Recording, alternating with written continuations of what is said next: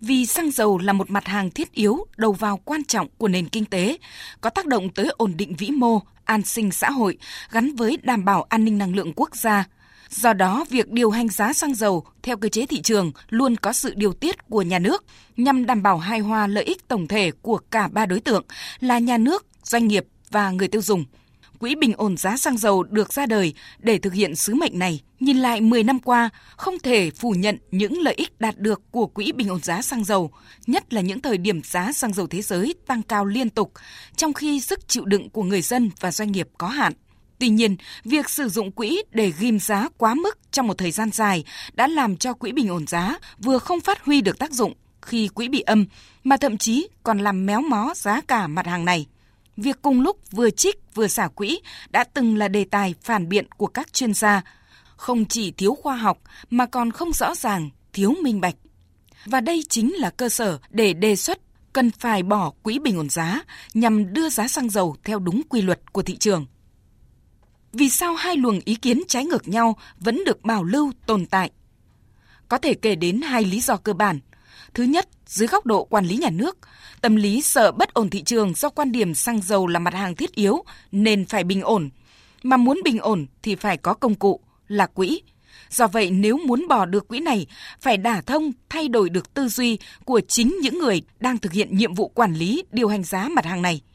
Và thứ hai, dưới góc độ chuyên gia cũng cần có đầy đủ sự am hiểu để phản biện có khoa học, thuyết phục được cả cơ quan quản lý, doanh nghiệp và người tiêu dùng. Chỉ đơn cử hiện nay, khi quỹ bình ổn giá ở nhiều doanh nghiệp đang bị âm, đã có thông tin doanh nghiệp đang bị lỗ nặng, thậm chí có ý kiến còn cho rằng doanh nghiệp đang làm thay nhà nước, bù lỗ cho người tiêu dùng. Xin thưa, đó là những thông tin thiếu chính xác.